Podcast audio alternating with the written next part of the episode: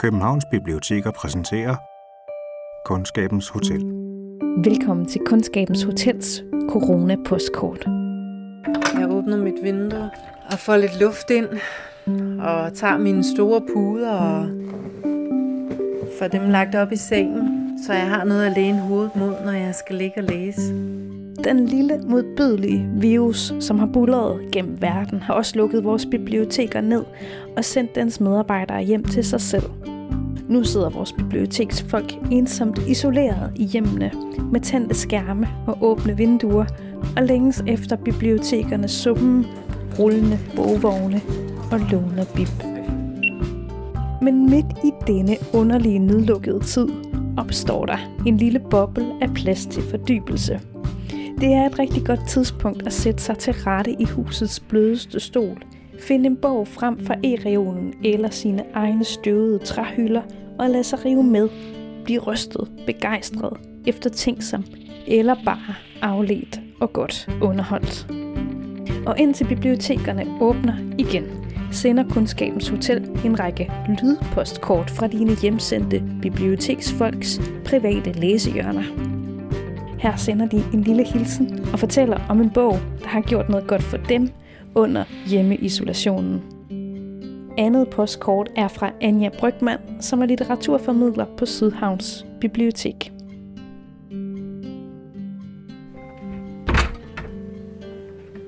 Jeg lukker døren her ind til min lejligheds bedste læserum, soveværelset. Soveværelset, som er lyst. Der er en sådan babyblå farve på væggene og et stort vindue, der peger ud til en baggård. Og det er også det her rum, hvor at lyset kommer allerfinest ind om morgenen.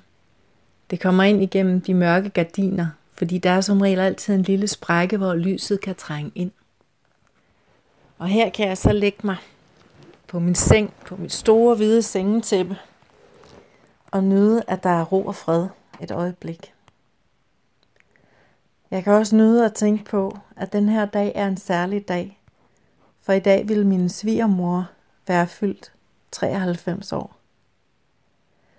Jeg kan stadigvæk sådan ligesom høre hendes stemme, når vi var ude og besøge hende, min mand og vores børn og mig.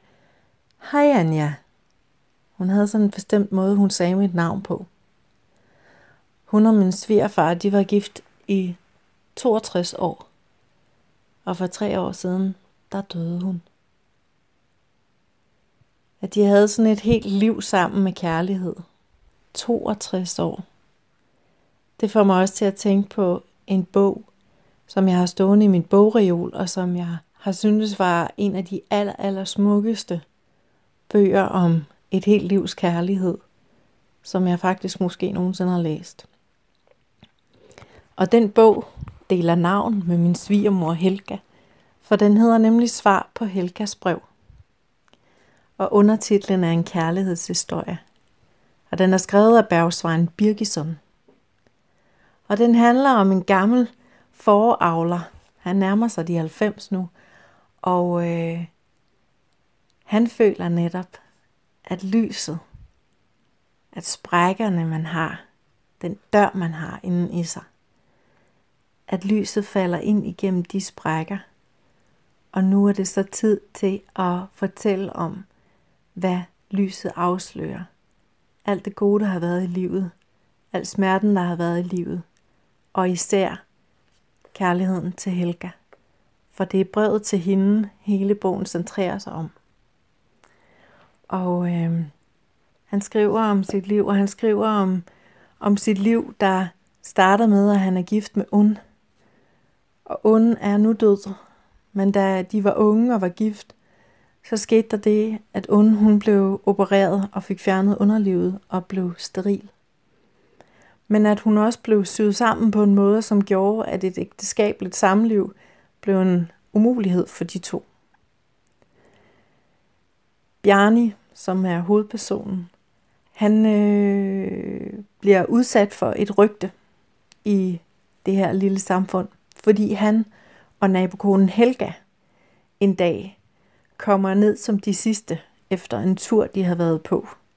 Og der bliver snakket og visket om, at Bjarni og Helga har øh, klasket løs på hinanden nede i en af lavningerne, og at de øh, dermed er nogen værre nogen. Bjarne bliver selvfølgelig enormt øh, vred og træt af det, øh, og samtidig så bliver der tændt et begær i ham, fordi hvordan skal man dog kunne leve med, at den her sådan, fantastiske øh, sammensmeltning af kødet ikke slet ikke har fandtes. Så øh, en dag, hvor han er over for at øh, se på Helgas får, fordi det er nemlig noget af det, han gør. Han er sådan fodertilsynsførende og, og sikrer sig, at øh, områdets får er ved godt hul, og at de har det godt der trives, og hvad for får og, og vædre, der egner sig til at øh, forædle arten videre.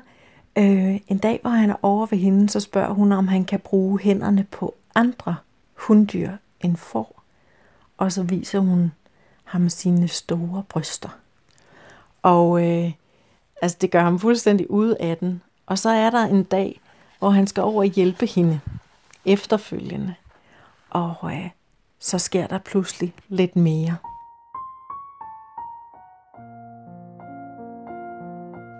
Jeg kom som fodertilsynsførende for at kontrollere, om du stadig var fyldig.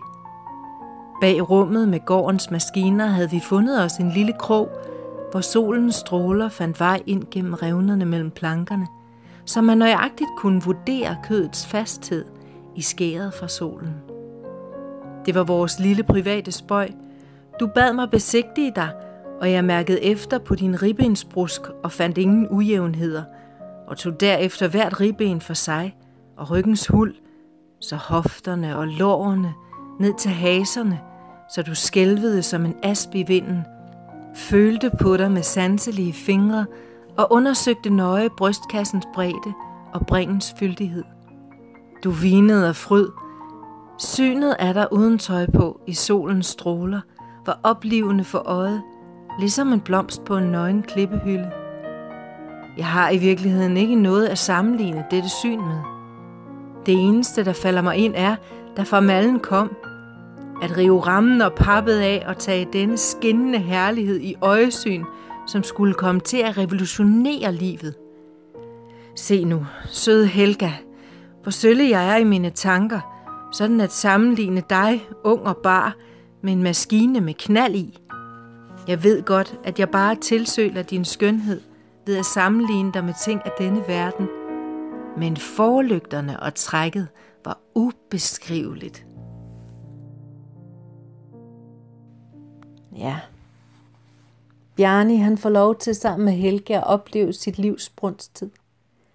Men der sker jo så desværre det, at øh, Helga, som jo er gift med Halgrim, at øh, Helga bliver gravid og stiller Bjarni et et øh, ultimatum. At enten kan han vælge at rejse med hende til Reykjavik og starte et nyt liv i byen, eller også bliver øh, det barn, hun venter, Halgrims barn. Bjarni, han er gjort af et særligt stof.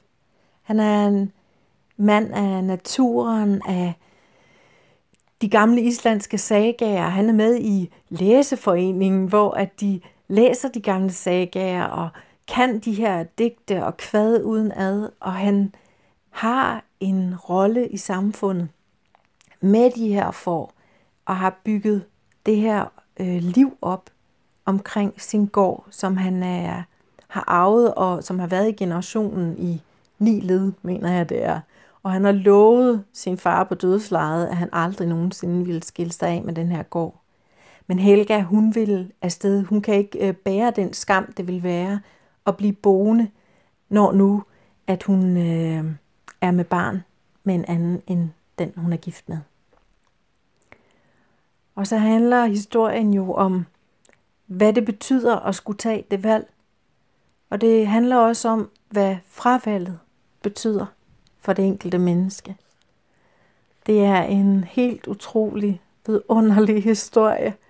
Og øh, jeg må sige, at jeg har læst den flere gange, og jeg ender altid med at, at græde lidt til sidst, fordi den bare er så smuk.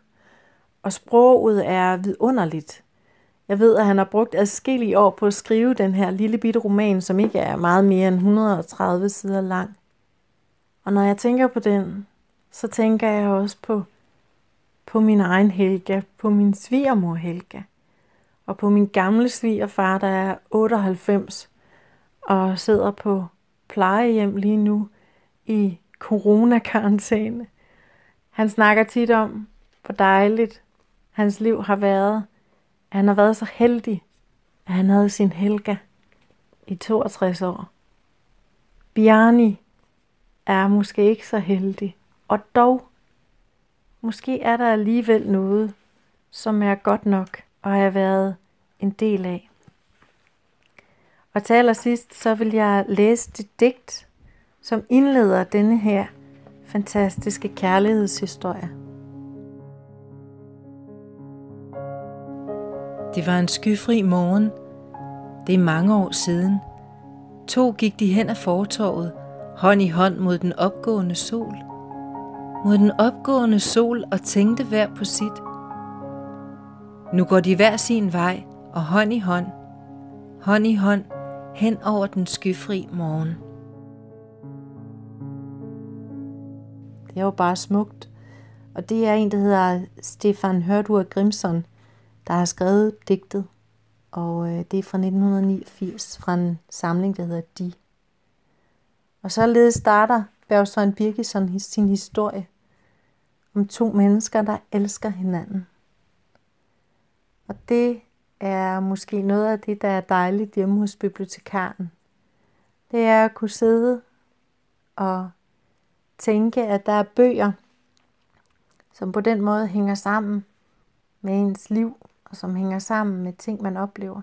Der er også en stor bog om natur, om kærlighed til natur, om kærlighed til dyr, og om øh, ja, stor længsel og stor kærlighed. Du kan låne svar på Helgas brev af Bergsvejen Birgisson som e-bog eller lydbog på e-regionen og som fysisk bog, når vi åbner igen. Kundskabens Hotel er produceret af Københavns Biblioteker. Mit navn er Anne Jeppesen. Vores kendingstrack er lavet af Euclid Elms. I den her episode brugte vi også Chopins Nocturne i H-dur, spillet af Eduardo Vignuela. Har du selv haft en rigtig god litterær oplevelse i coronatiden, og har du lyst til at dele den med de andre lyttere, så kan du sende den som en lydfil eller en lille besked til kundskabenshotel Vi lyttes ved.